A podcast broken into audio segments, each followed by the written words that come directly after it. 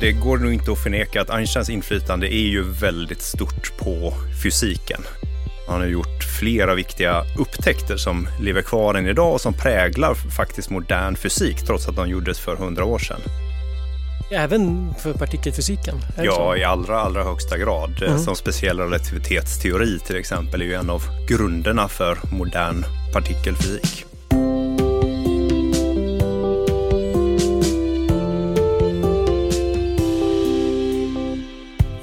1905 publicerade den unge Albert Einstein fyra artiklar. En gav honom hans doktorstitel, en bevisade att atomer finns på riktigt, en gav honom Nobelpriset och en var relativitetsteorin. Allt detta gjordes alltså av en okänd 26-åring som jobbade på Patentverket i Bern. Idag är däremot Einstein inte okänd, snarare är han en vetenskapens Elvis.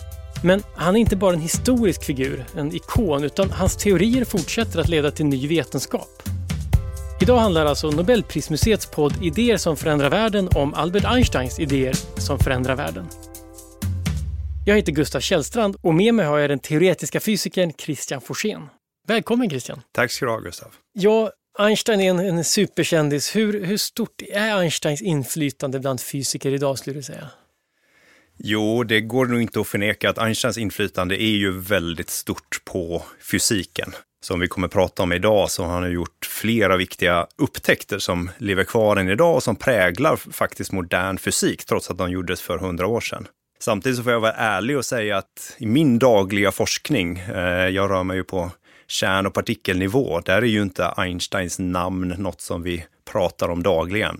Men även om man inte har med dem dagligen att göra så hans idéer kan ändå spela roll, även för partikelfysiken? Ja, i allra, allra högsta grad. Mm. Som speciell relativitetsteori till exempel är ju en av grunderna för modern partikelfysik. Det här med att, han skrev här, de här artiklarna 1905 och sen skrev han ju fler artiklar efteråt.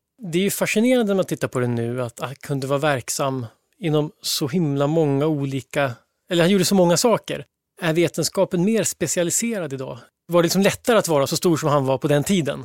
Det måste jag nog säga att jag tror det var. Man kan ju vara lite avundsjuk ibland när man ser på vilka upptäckter som vissa vetenskapsmän och kvinnor gjorde eh, förr i tiden. Man kunde vara verksam i, i, olika områden helt enkelt på ett sätt som vi inte riktigt kan vara idag. Man blir mer specialiserad. Det är fler som är forskare. Man hamnar i olika områden. Men med det sagt så är det också väldigt spännande i modern forskning, den här lite mer tvärvetenskapliga vinkeln på det hela.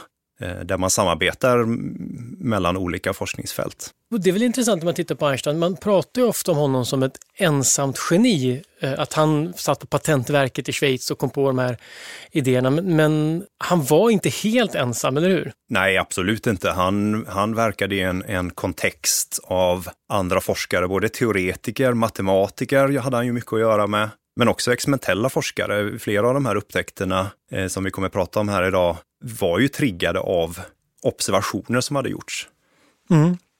Han är ju teoretiker, precis som du, så ni har ju en likhet där, du och Einstein. Tänker du ofta på den likheten? Du har samma jobb som Einstein? Nej, det kan jag nog inte säga.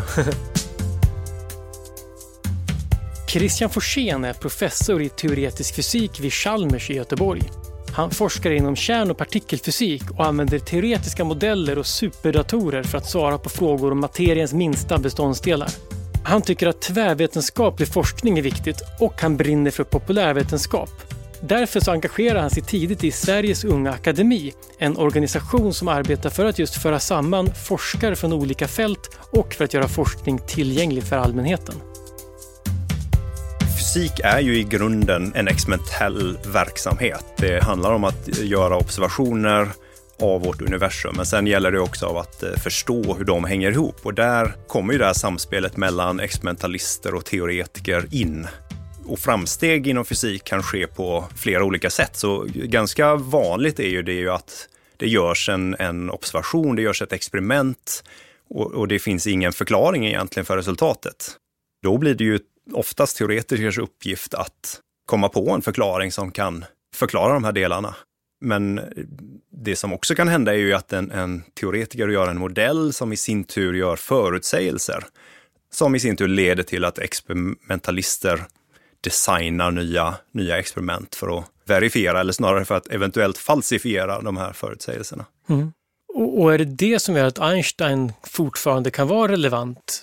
Ja, det som kanske gör honom lite mer unik än, än många andra fysiker som har gjort förutsägelser är ju att flera av de här förutsägelserna kanske inte ens gjordes av Einstein från början, utan de dök upp senare som konsekvens av den teori han hade bildat. Och först väldigt många år senare så, så börjar man ha möjlighet att, att faktiskt studera dem i laboratorier, höll jag på att säga. Men det är nu snarare genom observationer av rymden eh, som, som man har kunnat testa dem. Mm. Om vi ska titta då på, på de här olika förutsägelserna, en, en, eller förklaringarna. Om man tar den då man fick Nobelpriset för den här fotoelektriska effekten. Det är väl någonting som fanns som man inte kunde förklara och han förklarade, var, eller hur? Ja, så kan man säga. Det fanns observationer, det fanns något som hette svartkroppsstrålning till exempel. Fotoluminescens fanns. Så det här var experimentella observationer som det inte riktigt fanns någon förklaring för och, och till och med så att de inte riktigt gick ihop med den bild man hade av eh, ljus på den tiden. Fotoluminescens, man lyser på någonting och så lyser det tillbaks lite senare, alltså självlysande typ. Ja, Fast, exakt. Ja. Mm. Och, och, varför var det en fotoelektrisk effekt? Ja, det som, eh, det som hade problem med där var att man insåg att det här var, det här var effekter som hade med ljus att göra. Eh, man hade en bild av ljus som en eh, vågrörelse. Det var på något sätt vågor och, det, och, man trodde då att det fanns energi i de här vågorna. Men det skulle också betyda att om man hade ett lågintensivt ljus men bara lös med det tillräckligt länge så skulle man kunna framkalla den här typen av effekter.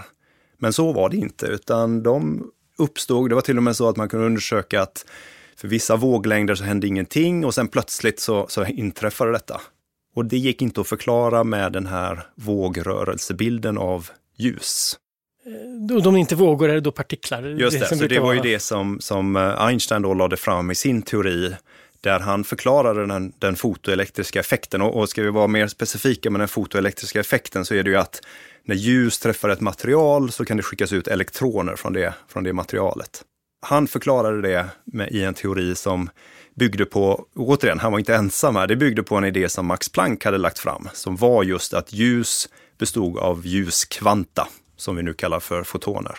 Energin i det här ljuset kommer i form av små paket, mm. eh, som vi kallar för ljuskvanta, då, med, med en viss bestämd energi i sig. Och den energin var tvungen att vara tillräckligt stor för att den här effekten skulle, skulle uppstå.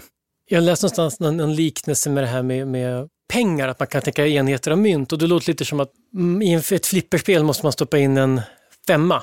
Det räcker inte att bara mata in massa enkronor, det byggs inte upp utan det måste vara rätt storlek på myntet man stoppar in. Är principen rätt där? Ja, det, precis, det låter väl rätt. Och det här är liksom då kvantfysik helt enkelt, eh, som Einstein ägnar sig åt. Han gjorde ju inte det riktigt, eh, men på det sättet att han pratar om kvantiserade energipaket, mm. så var ju det här faktiskt en, eh, en grundförutsättning egentligen för att ta till sig det som sen blev kvantfysik och som mm. kanske började med, med Niels Bohr och hans modell för, för atomen. Det här var lite en, en grundförutsättning, den här bilden av ljus som, som energikvanta. Är det här, han fick ju Nobelpriset för det, så det var väl viktigt och det var väl kanske för historiska betydelsen, men den här lagen han kom på, är den relevant idag? Själva fenomenet eh, fotoelektrisk effekt och, och, och andra mm. fenomen som, som liknar det är ju i högsta grad relevanta i, i olika tekniska tillämpningar även idag, även om Einsteins teorimodell för det den gör att vi förstår vad det är som händer, mm. men, men det är själva fenomenet som som är det viktiga. Men, men den historiska betydelsen av den här upptäckten, det är helt enkelt betydelsen för kvantfysikens framväxt, att, den, att Einstein var med och grundlade den. Ja, dels det, men också förstås det att det på något sätt etablerade det här faktumet att ljus är både en våg och en partikel. Ja, det är ju inte ingenting heller. Nej, och det återigen, det kanske speglar lite grann eh, Einsteins eh, briljans i detta då, att han betvivlade inte vågrörelsetolkningen av, av ljus. Om man läser hans artikel så, så säger han att ofta är det den här bilden som är viktig. Inom för att förklara optiska fenomen till exempel så är det ljus vågrörelse som man, som man ska använda. Mm. Men det stoppade honom inte från att då även säga att ljus kan bete sig från partiklar. Och det här är väl något som kanske stopp, hade stoppat de allra flesta, men, men eh, det, det hindrar inte honom. Första världskriget kallas ibland för kemisternas krig. Men det var också fysikernas och många andra forskares krig. På båda sidorna insåg nämligen myndigheterna och även forskarna själva att den moderna vetenskapen kunde användas för att ta fram nya vapen. I Tyskland skrev ledande forskare på ett upprop till stöd för krigsmakten och kemisten Fritz Haber skapade stridsgas. Men det fanns forskare som protesterade mot militarismen. En av dem var Albert Einstein och en annan var Arthur Eddington. Eddington, som var engelsman, var också kväkare och deltog därför av religiösa skäl inte i kriget. Och när striderna var över ville han visa att forskningen fortfarande kunde bygga broar mellan folk. Och det gjorde han genom att 1919 utrusta en expedition för att testa Albert Einsteins allmänna relativitetsteori. I det så kallade solförmörkelseexperimentet mätte Eddington hur ljuset böjdes av i solens gravitation i enlighet med Einsteins förutsägelser. Så när tidningarna skrev att Einsteins teori hade ersatt Newtons innebar det alltså inte bara en triumf för fysiken utan det var också ett medvetet politiskt ställningstagande av en brittisk forskare att visa att en tysk forskare hade överbevisat den brittiska nationalhjälten Newton. Tänk dig att någon, någon person står på, på perrongen och mäter ett, en händelse. Det kan vara en, en lampa som blinkar till ja. på det här tåget. Och då gör ju den här personen det det finns en position i rummet där detta inträffar. Eh, det mäter vi med eh, ja, uppåt, neråt, höger, vänster, framåt, bakåt. Eller mer torrt i ett koordinatsystem så skulle mm. det motsvara x, y och z. Men också en tid. Han mäter att det här inträffar vid en viss tidpunkt, t. Men så har vi en annan observatör som befinner sig på själva tåget. Som alltså rör sig då bort från perrongen. Och den här observatören ser samma händelse men mäter det i sitt referenssystem. Då kanske vi får kalla de här koordinaterna för x-prim, y-prim, z-prim. för det gillar vi fysiker att göra, och en, en tid då som heter t-prim. Och Einsteins speciella relativitetsteori handlar om hur de här två observatörerna relaterar sina mätningar till varandra. Precis, ett rörligt tåg och en stillastående perrong är olika referenssystem. De är olika referenssystem. Och händelsen är en händelse. Och händelsen är en händelse. Och det fanns en bild av hur detta skulle gå till. Eh, det finns en annan känd vetenskapsman, Galileo. Det daterar bak till det egentligen och, och man kan så att säga transformera från det ena koordinatsystemet till det andra. Och, och det är en ganska enkel funktion av vilken hastighet som de rör sig relativt varandra. Och det var så man trodde att det var fram till att Einstein gav sig in i leken. Ja, för, för att om man tänker, om jag försöker tänka på det och få en bild i det i huvudet. Om den här personen på tåget till exempel studsar en boll upp och ner så ser den personen att bollen studsar upp och ner rakt. Men för den som står på prången så kommer det se ut som att den studsar i ett zigzagmönster. Liksom. Precis, för den rör sig ju hela tiden bortåt ja. under, under själva det här och då undrar, man ju vem som har, då undrar man ju vem som har rätt. Och det är det som är poängen? Eller? Exakt, ja, det, det, är ju lite därför det heter relativitetsteori då. Eh, den bild man hade innan fanns att det fanns en absolut referensram. Mm. Eh, någon mer, som har rätt helt enkelt? Någon som har rätt, eller mer specifikt eh, när det gäller tid så finns det en absolut tid. Mm. och det begreppet ifrågasatte ju Einstein då med sin relativitetsteori. Och, för man förstår ju att det är lite svårt att avgöra om den här till exempel då, bollen studsar upp och ner eller vem som har rätt. Vems koordinatsystem som ska gälla. Men varför, var, varför påverkas tiden av, av det? Ja, så om vi går tillbaka till den här Galileo då, om vi skulle göra den här Galileo-transformationen. Då skulle den säga att eh, personen som står på perrongen som mäter T och den som är på tåget som mäter det här T'. Det är samma sak. T är lika med T-prim. Det är vad Galileo-transformationen säger.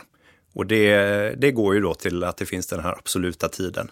Men det gick inte ihop. Återigen, det här var något som faktiskt triggades av eh, både experimentella observationer och faktiskt andra teoretiska framsteg. I synnerhet eh, Maxwells ekvationer som var där någonstans i slutet på 1800-talet och som förklarar elektromagnetism. Det är det de handlar om. För en konsekvens av Maxwells ekvationer är att eh, en, en lösning är en vågrörelse elektromagnetiska fält vibrerar på ett sätt som vi tolkar som en, en elektromagnetisk våg. Och det är ljus och den rör sig med en hastighet som är ljushastigheten c. Mm. Och för att förstå den här vågrörelsen så behövde man på den här tiden konstruera något medium som vågen rör sig i. Eh, och det mediet kallar man för eter det var den bild som, som fanns av hur ljus vågrörelse fortplantade sig. På samma sätt som ljud rör sig i luft så rör det sig ljus i etern. I, i etern, ja. exakt. Och det här byggde lite grann på den här absoluta referensramen då, för eten befann sig i den här absoluta referensramen. Och då var ju en konsekvens av det var ju att jorden då till exempel i sin omloppsbana runt, runt solen, där måste ju röra sig genom den här eten och ibland med den och ibland mot den. Och då borde det påverka ljus helt enkelt och ljushastigheten. Och man gjorde många olika experiment för att försöka påvisa den här eterns existens. Eh, men de misslyckades eh, allihop. Så man, man, man hittade inga belägg för den här mm. eten helt enkelt. Det var en, en väldigt eh, starkt dominerande bild av hur det, hur det behövde fungera, men, mm. men man hade, hittade inga experimentella belägg för det. Det mest kända experimentet där kanske jag kan nämna också. Mickelson Morley gjorde ett experiment med något som kallas för en interferometer, som är två stycken armar egentligen som är i 90 graders vinkel mot varandra. Och så låter man ljus studsa i bägge de här två armarna som är lika långa. Och så mäter man när de kommer tillbaks sen. blir ett interferensmönster där.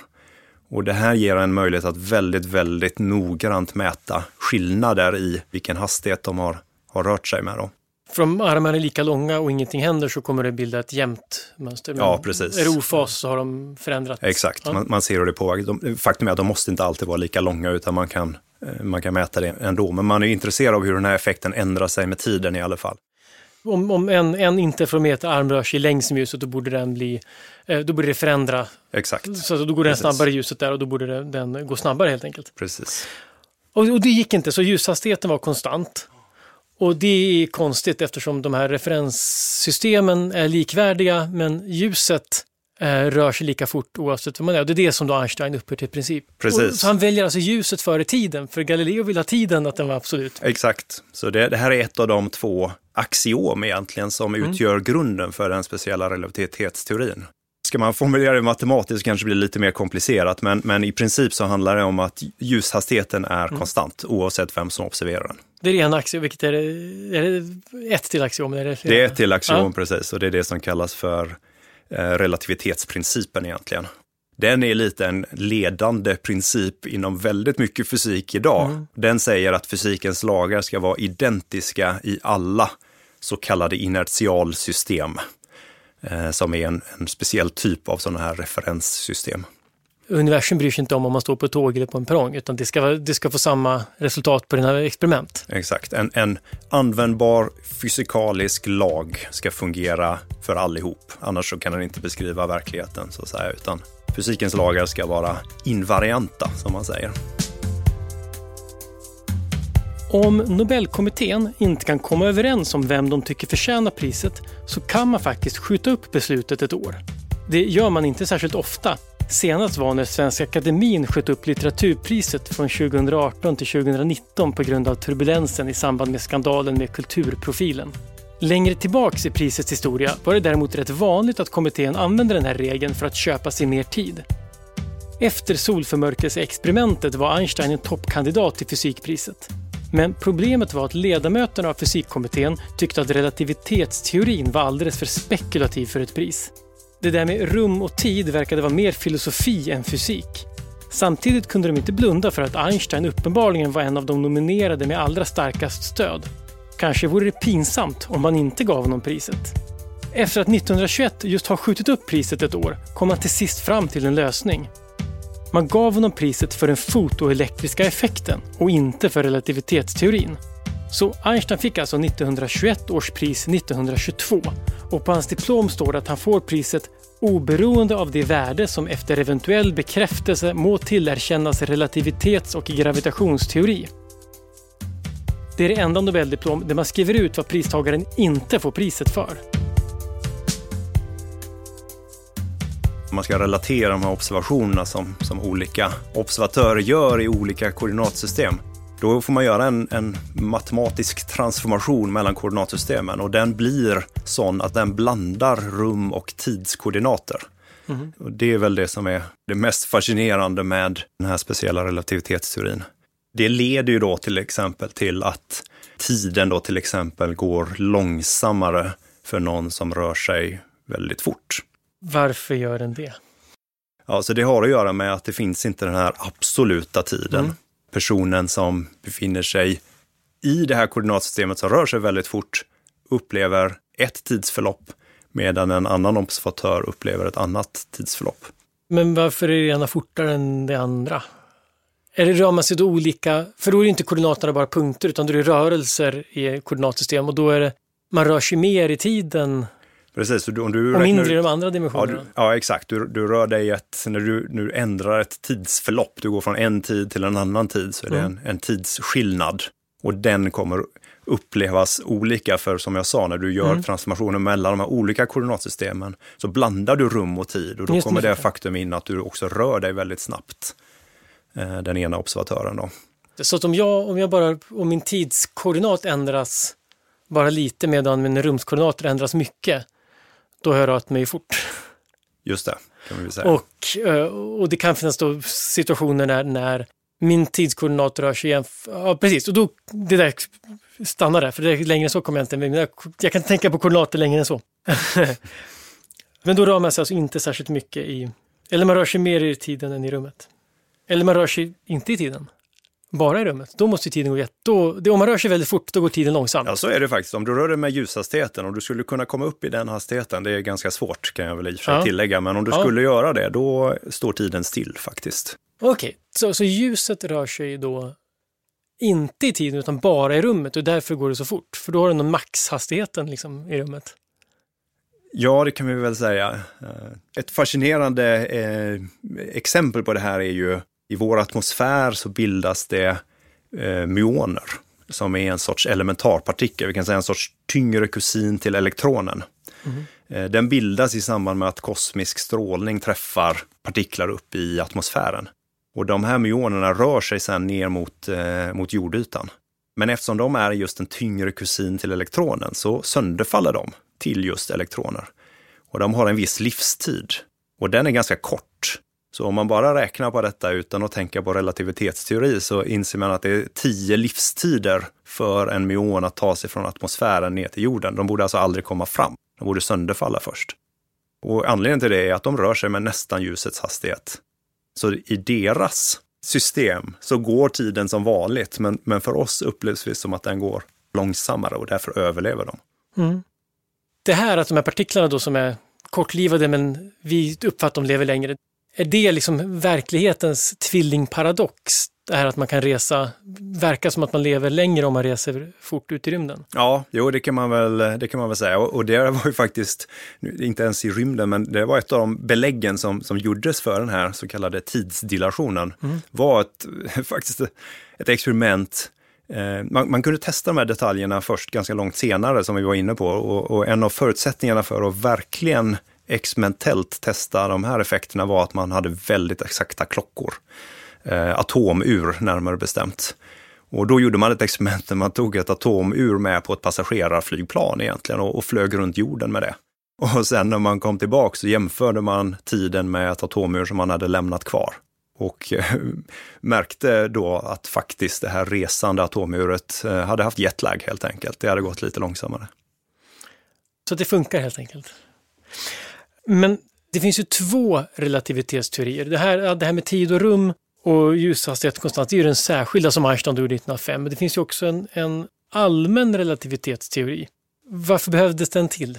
Ja, om vi säger så här att i den särskilda relativitetsteorin så lyckades eh, Einstein förklara det här med ljusets hastighet eh, och inget behov av någon absolut tid och så vidare. Han lyckades kombinera teorier som fanns innan, som faktiskt är ett genomgående tema för, för Einsteins eh, upptäckter. Problemet var då att han insåg att i den här nya formuleringen, relativitet, speciella relativitetsteorin, där eh, fick inte gravitationen plats. Den, den fungerade inte med den här teorin, så han var tvungen att lösa det på något sätt.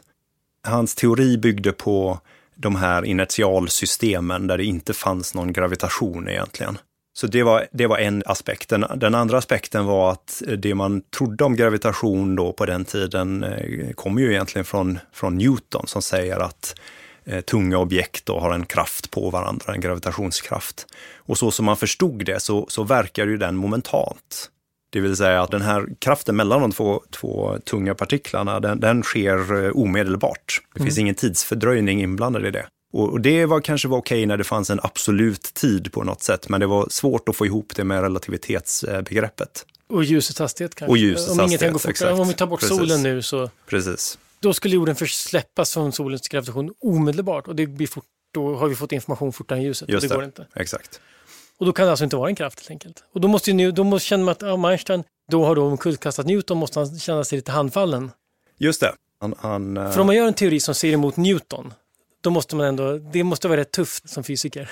Så kanske det var. Om inte annat så fungerade ju Newtons eh, mekanik väldigt, väldigt bra för att förklara olika fenomen. Eh, så då, hans problem var ju då att hans, eh, hans relativitetsteori inte passade in där. Mm. Och då var ju kanske inte steget så långt för Einstein att börja tänka på den här blandningen av rum och tid eh, in i en rumtid och ge sig på den för att försöka få in gravitation. Och eh, spelar ljuset roll eh, för hur han kom in på det också? Jag tänker på den här ekvivalensprincipen. Ja, han- precis. Så ekvivalensprincipen var ju grundläggande egentligen för hans tankar åt det här hållet. Historien gick väl så tror jag att Einstein satt där i sitt kontor på Patentverket och så såg han en fönsterputsare på andra sidan och så började han fundera på vad skulle hända om den här fönsterputsaren trillade ner. Jo, han skulle ju accelerera ner mot jordytan och, och ja, antagligen slå sig ganska kraftigt, men det var väl inte det han, han brydde sig om där. Eh, Men så tänkte han då, om- om man nu befann sig i den här fönsterputsarens koordinatsystem och följde med i det här accelererande fallet, då skulle han ju inte känna någon gravitationskraft. Han faller fritt. Just det, för om alla referenssystem är likvärdiga så kan man lika gärna säga från fönsterputsarens synvinkel att jorden faller mot honom. Exakt. Så det här var, det här var ekvivalensprincipen. Och det, Och det är sånt där, det är så intressant, för det är sånt där som, så kan man ju tänka, så att barn tänker så, kan sitta och tänka så, men när Einstein gör det så, så inser han att det är, det är inte bara en tankelek, utan det är så här. Det är ju Exakt. fascinerande. Exakt. Men det var inte så att det här gick som en blixt direkt, det. utan det här var, det var mycket hårt arbete som, som låg bakom det här. Det han kom fram till var att han, han fick helt enkelt eh, göra något åt rumtiden. Och han fick betrakta det som en krökt geometri. Så rumtiden är krökt. Det var en tanke som han fick från, egentligen från, från matematikkollegor och han fick väldigt stor hjälp, eh, ska man också säga, från just eh, matematikkollegor, speciellt en som heter Grossman, kring att eh, lära sig och förstå om den matematik som krävs för att beskriva krökta geometrier. Eh, det som också kallas för icke-euklidiska geometrier. Kan man snabbt bara säga vad, vad en krökt geometri är? Ja, det vanliga exemplet är ju, för det blir lättare att se det framför sig, det är ju att göra någon sorts eh, tvådimensionell bild eh, Mm. av det hela. Och, och det, jag tycker det illustrerar det ganska väl. Om du, tänk dig att du har två personer som befinner sig på en tvådimensionell yta. Tänk dig som ett gigantiskt eh, pappersark till exempel. Mm. Och så tittar de två åt samma håll och så börjar de gå samtidigt. Då kommer de gå parallellt med varandra för alltid. Det. Deras vägar kommer inte att korsas när de fortsätter gå där. Just det. Och det är det som är euklidiskt. Så det här är vanlig eftersom, euklidisk geometri. Ja, Det är- parallella linjer möts Precis, aldrig. det är ett av, ett av e- axiomen faktiskt inom euklidisk eh, geometri. Mm. Tänk dig nu då istället att den här ytan är eh, ytan på jorden. Det kanske man inte ser när man är där på ytan, att man är på ytan till en sfär, utan det upplevs som att man fortsatt rör sig på något, något platt. Och så tänker vi oss att de här två personerna, de börjar gå från, från ekvatorn. Eh, Bägge två tittar norrut, så de tittar åt samma håll. Och så går de bredvid varandra. Och så småningom, när de kommer upp till polen, då plötsligt korsar sig deras två linjer.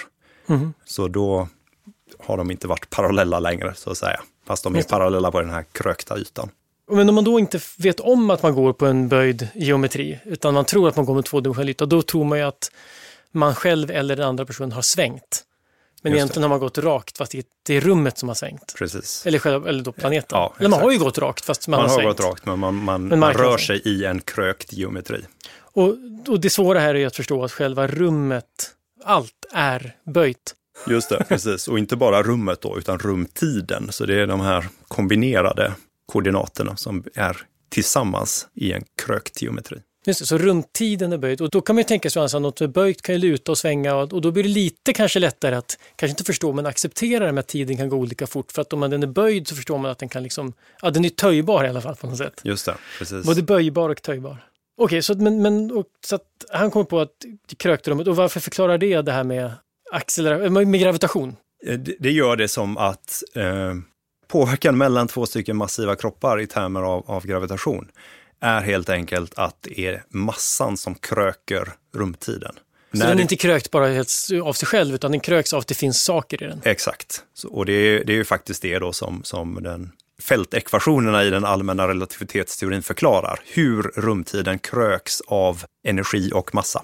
Ja, det är också viktigt du sa nu med att, att, att ekvation, alltså konceptet att det kan man ju, det är ju svårt att tänka sig också att, att man kommer på att rumtiden är krökt och det är det som bildar gravitation. Men att Einstein faktiskt också, som vi var inne på, också, det tog lång tid och han behövde lära sig. Han tar faktiskt fram ekvationer som beskriver hur det här går till. Eh, det lämnar han inte till någon annan, utan det är, det är rätt viktigt, tänker jag, att han inte bara är en filosof här som hittar på en hypotes, utan han räknar ut det här. Ja, precis. Och han, det, han lägger ju ganska mycket tid på det här också. Han, jag tror han som sagt arbetar väldigt, väldigt hårt under, under flera års eh, tid. För ja, att, tio år tror jag. Eller det är tio år mellan relativitetsteorierna i alla fall. Ja, precis. Och sen fick han ju ett eh, sammanbrott efter de här. Efter, han låg sjuk i fem månader efter att han publicerat. Precis. Jag tror det slutade väl med att han, han skickade in en artikel i veckan tror jag under loppet av några, eh, några veckor där. Det är inte vanligt att fysiker blir kändisar, men Einstein blev inte bara en kändis utan en ikon. Ofta pekar man just på genombrottet med solförmörkelseexperimentet, men till det bidrog med att Einstein var skicklig, medvetet eller omedvetet, på att hantera den mediala uppmärksamheten. Och kriget spelade roll här också. Tyska forskare hade före kriget varit internationellt respekterade, men efter kriget hade propagandan i de allierade länderna pekat ut dem som skrämmande galna genier som tillverkade hemliga vapen. Så när Eddington lanserade Einstein som ett geni som hade skapat en ny teori om universum så fanns det en viss oro. Men när Einstein till sist mötte pressen var han med sitt godmodiga sätt, yviga hår och sin charmiga virrighet raka motsatsen till den negativa stereotypen av en aristokratisk, militaristisk tysk professor.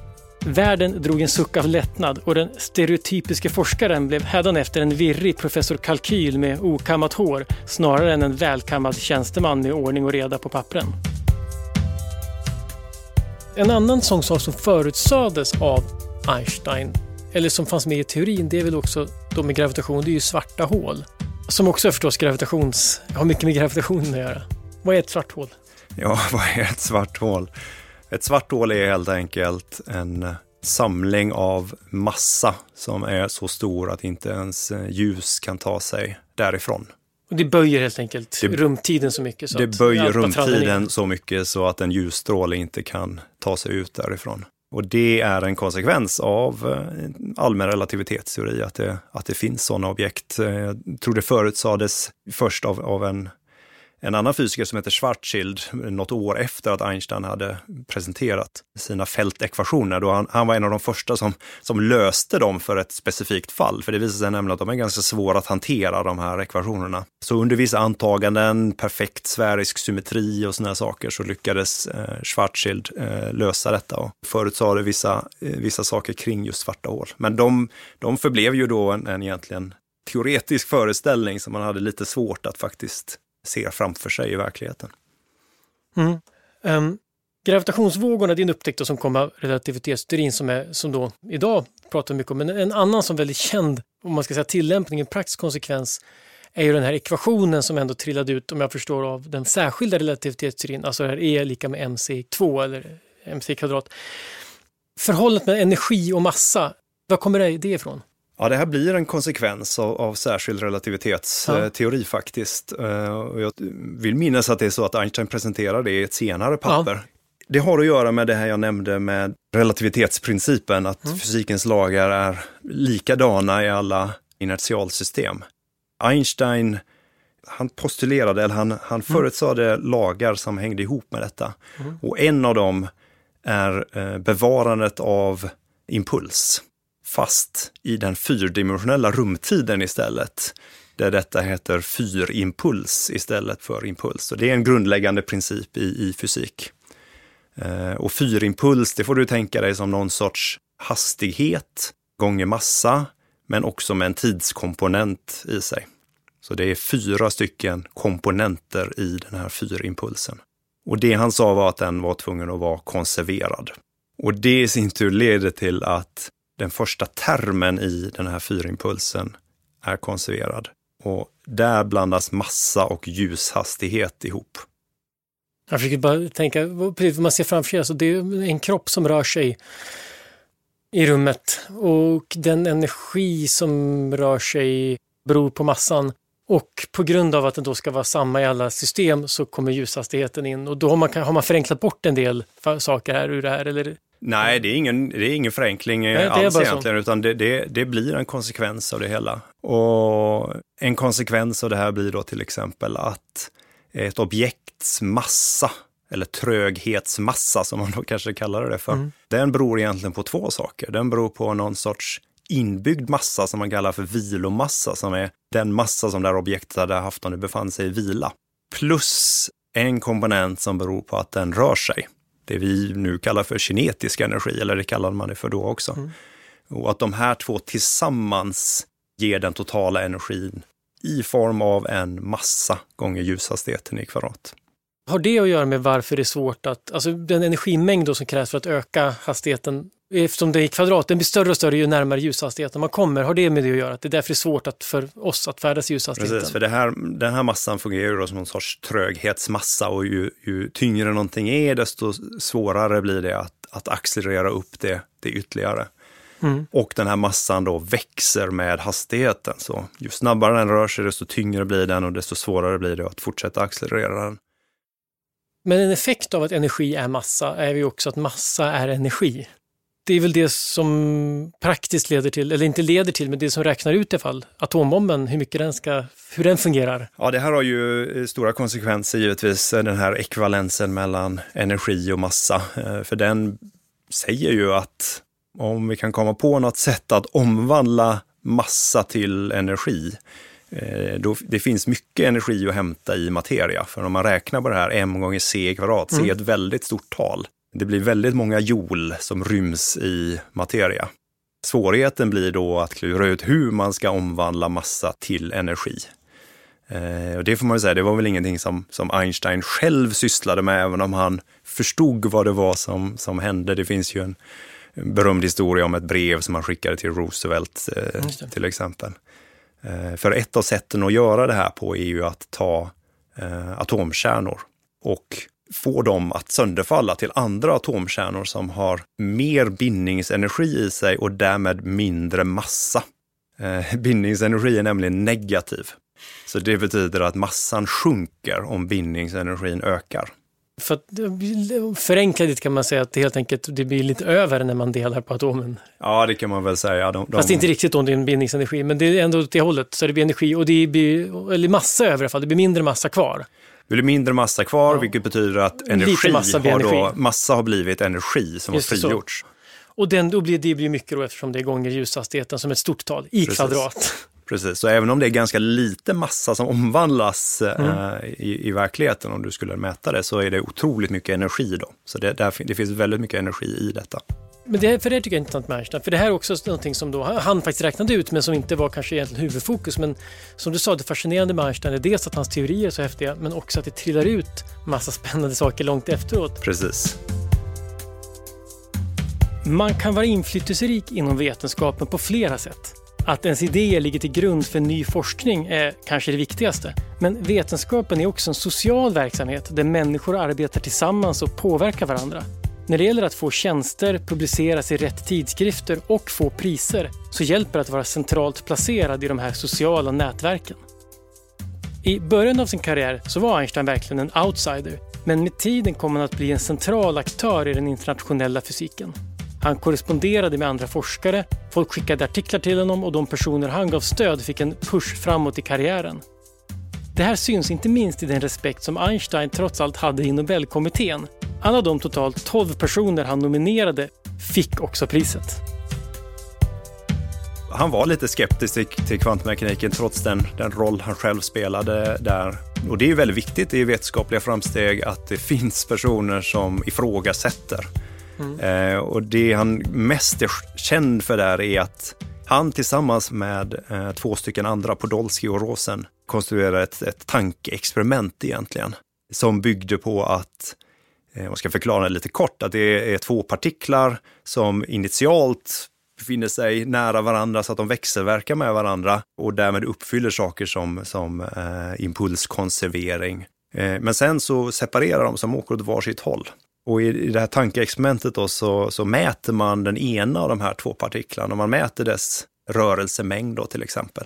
Då skulle det innebära att man i det tillfället vet vilket tillstånd den andra partikeln befinner sig i eftersom den en gång i tiden var sammanflätad med den, den mm. första. Eh, och det då skulle bryta mot eh, osäkerhetsprincipen som var inbyggd i, i kvantmekanik. Och också möjliggöra att man får information över eh, långa avstånd. Och också möjliggöra att man får information över långa avstånd, det vill säga man vet någonting mm. fast den andra partikeln är långt bort. Och det tyckte han var så absurt så att det här skulle motbevisa alltihop. Precis. Men det visade sig att det var det inte. Nej, det, det kom ju ganska mycket senare. Det de gjorde var ju det här tankeexperimentet då, mm. som, som de tyckte att det inte gick ihop. Det var en paradox helt enkelt. Eh, det tog ju ganska lång tid, 70-talet tror jag, innan man i mm. princip kom på ett sätt som man skulle kunna falsifiera detta på. Bell är det ju som är, som är känd för Bells olikhet, som det hette. Och sen tog det ytterligare tid, jag tror till 80-talet eller så, innan man gjorde de här experimenten som var just partiklar med spinn och kunde mäta att eh, det, det faktiskt eh, var på det här sättet, att man fick mm. den här informationen, men den färdades inte snabbare än ljuset, för det var ju ändå så att man befann sig långt bort när man gjorde förutsägelsen. För, så för att tala om det för de som skulle mäta den andra partikeln så skulle man behöva färdas bort dit också. Men det är häftigt ändå att Einstein hade rätt på något sätt, även när den hade fel. ja, det kanske man kan säga. Och, och, och faktum är att det här har ju då lett till eh, ett väldigt hett forskningsfält just nu som har att göra med sammanflätning. Eh, där man just eh, liksom är intresserad av hur kvantpartiklar är sammanflätade. Om man följer med i så här Nobelspekulationer varje år så brukar kvantintrassling eller kvantsammanflätning vara en sån sak som nämns. Om man inte vet exakt vad det är så vet man nu i alla fall när man lyssnat på det här att det handlar om Einsteins Einstein inblandad i alla fall. Einstein inblandad i alla fall, även om vi inte nog ska ge honom för mycket cred. ja, det kommer han få ändå eftersom han är så pass känd. Så ja, alla, ingen vill prata om någon annan. Man vill alltid, alltid prata om Einstein. Um, jag tänkte nu, nu har vi gått igenom Einstein, ganska mycket av hans karriär och olika idéer och det är uppenbart att han har haft ett stort inflytande. Men en sak som vi faktiskt inte har pratat så mycket om, det är just det första jag nämnde, nämligen hans brownska rörelser. Det är också ett fält som faktiskt, som, som man inte tänker så mycket på, men för första, vad är då brownska rörelser? Vad gjorde Einstein? Och det också spelar väl fortfarande roll? Ja, det gör det, gör det faktiskt fascinerande nog. Uh, först då för att förklara vad brownsk rörelse är. Det, det är döpt faktiskt efter en, en, biolog eller botaniker som heter Robert Brown. Eh, och det här går långt tillbaka, det var början av 1800-talet då han observerade pollenpartiklar i vatten och såg hur de rörde på sig till synes slumpmässigt. Den typen av rörelse då kallas för brownsk rörelse. Och långt senare då, eh, Einstein 1905 eh, gjorde en förklaring av det här fenomenet, även om han faktiskt medger själv i sin artikel att han, han är lite osäker på kopplingen till det här observerade fenomenet. Mm. Eh, men han, han visar i alla fall att partiklar som befinner sig i vätskor eller fluider, det, det här gäller också för gaser, de påverkas av mindre partiklar, eh, atomer, som befinner sig i samma vätska, som stöter på den här andra partikeln och ger den små knuffar i olika håll. Och då kan det leda till att den här lite större partikeln rör sig till synes slumpmässigt fram och tillbaks enligt Browns rörelse. Så om man har ett rum fyllt med gas, eller om man nu råkar ha det, eller så, och inte där det blåser, för det rör sig på grund av, men utan det verkar stå still, och då ser man ändå rörelser och det är alltså för att atomer flyger runt. Och... Krockar med de här små partiklarna, det, precis. Och det var det här som gjorde att man brukar säga att Einstein bevisade att atomer, åtminstone indirekt bevisade att atomer faktiskt finns på riktigt. Ja, för det här leder då, Einsteins teori leder till att man kan härleda hur långt i snitt en partikel kommer röra sig i den här fluiden. Mm. Och den sträckan beror på egentligen två saker. Eller den beror då framförallt på något som kallas för diffusionskonstanten. Och den i sin tur innehåller hur många atomer finns det. Mm. Så här kommer Avogadros tal in. Eh, och den innehåller hur stora de här små partiklarna är, vilken radie de har. Så det här kunde man då tillämpa och komma fram till att, eh, ja, helt enkelt, det var en av de första observationerna av att atomer finns. Det är också spännande det här liksom hur vetenskap fungerar ganska principiellt på något sätt. Mycket av det som du har berättat. Att om man hittar en förklaring på ett fenomen som verkar vara den bästa förklaringen på det här fenomenet, då får man liksom köpa massa konsekvenser av det här. Till exempel om det här fungerar för att förklara Browns rörelse, ja men då verkar det som att atomer finns. Om det här förklarar det här med ljushastigheten, eh, om den är konstant nu, då förklarar det att, att eh, tiden kan gå olika fort. Alltså det får massa vetenskapen får konsekvenser, upptäckter får konsekvenser. Eh, det tycker jag är fascinerande, som skiljer kanske en del naturvetenskap från andra typer av tänkande, mer vardagligt, när man faktiskt accepterar någonting på ett plan men struntar i det nästa dag. Ja, just det, precis. Och det kanske är en av anledningarna till att naturvetenskap är så intressant också för filosofer. Det liksom leder ju till de här funderingarna. Mm. Men de här brownska rörelserna, det har också en viss koppling till inte minst förra årets Nobelpris med modeller och liknande, att man kan, de här metoderna som Einstein använder, om jag förstår saken rätt, kunde eh, leda till forskning även idag. Så att även liksom den tidiga artikeln. Ja, absolut. Han, Einstein använde sig av något som kallas för statistisk mekanik. Mm. Så, så egentligen var det i grund och botten att han använde statistik för att beskriva fenomen eh, på någon sorts makroskopisk skala. Han, han insåg att det fanns väldigt många atomer och om de rörde sig man kunde betrakta det som slumpmässigt och så kunde han använda statistik för att härleda den här brownska rörelsen. Mm. Och den typen av sätt för att modellera system där det finns någon form av slumpmässighet, eh, vi kallar det för stokastiska processer, är otroligt viktig i många olika sammanhang. För stokastiska processer finns i allt från fysik som vi pratar om här till ekonomiska system eller eh, epidemiologi som är väldigt eh, aktuellt eller för den delen klimatmodeller. För det är mm. svårt att tänka sig mer komplexa system än, än det. Och det, det är nog den kopplingen du är ute efter där tror mm. jag, till just klimatmodeller. En av eh, pristagarna, Parisi, eh, använder ju just statistisk mekanik för sina klimatmodeller helt enkelt. Mm. Ja, men så det verkar som att Einstein har ett finger med säga, nästan överallt i fysiken idag. Även om, även om du kanske som sagt inte har en idolbild på honom på ditt kontor så, så tänker på honom varje dag så verkar han ändå finnas där. Är han den största fysikern någonsin? Om man kan använda sådana ord. Ja, kan man använda sådana ord? Han, är han etta på din lista? Han, han är nog väldigt högt på min lista. Jag, jag, får ju säga som sagt, eftersom jag är inom kärn och partikel, subatomära fysiken, så finns det ju hjältar inom inom kvantmekanik och kvantfältteori som, som verkligen ligger till grund för vår forskning. Så jag kanske har, har några hjältar där också, men, men Einstein han, han står ju ut och just det här att han gör förutsägelser och att det är så lång tid mm. till att man faktiskt kan verifiera dem, det, det, det är stort onekligen. Mm. Tack så hemskt mycket Christian för att du kom och berättade mer om Einstein. Det är alltid otroligt spännande att höra mer om, om sån här fysik som du säger som tangerar ändå filosofi samtidigt som det är faktiskt väldigt verkligt. Det har ju med världen omkring oss att göra och det bygger på experiment. Ja, tack helt enkelt. Tack. Idéer som förändrar världen är slut för den här gången. Den här podden görs av Nobelprismuseet vi finns på Stortorget i Gamla stan. Information om museets utställningar och öppettider finns på museets hemsida nobelprismuseum.se. Du kan förstås också följa oss på Facebook och Instagram. Och vill du veta mer om Nobelpristagarna och deras arbete så gå gärna till Nobelprisets hemsida nobelprice.org. Och ett stort tack till Nibe Group, EF Education First, Knut och Alice Wallenbergs stiftelse och familjen Erling Perssons stiftelse som möjliggör Nobelprismuseets verksamhet. Idéer som förändrar världen görs i samarbete med produktionsbolaget Filt, producent är Andreas Wiklund och jag heter Gustav Källstrand. Vi är snart tillbaka med nya intressanta samtal.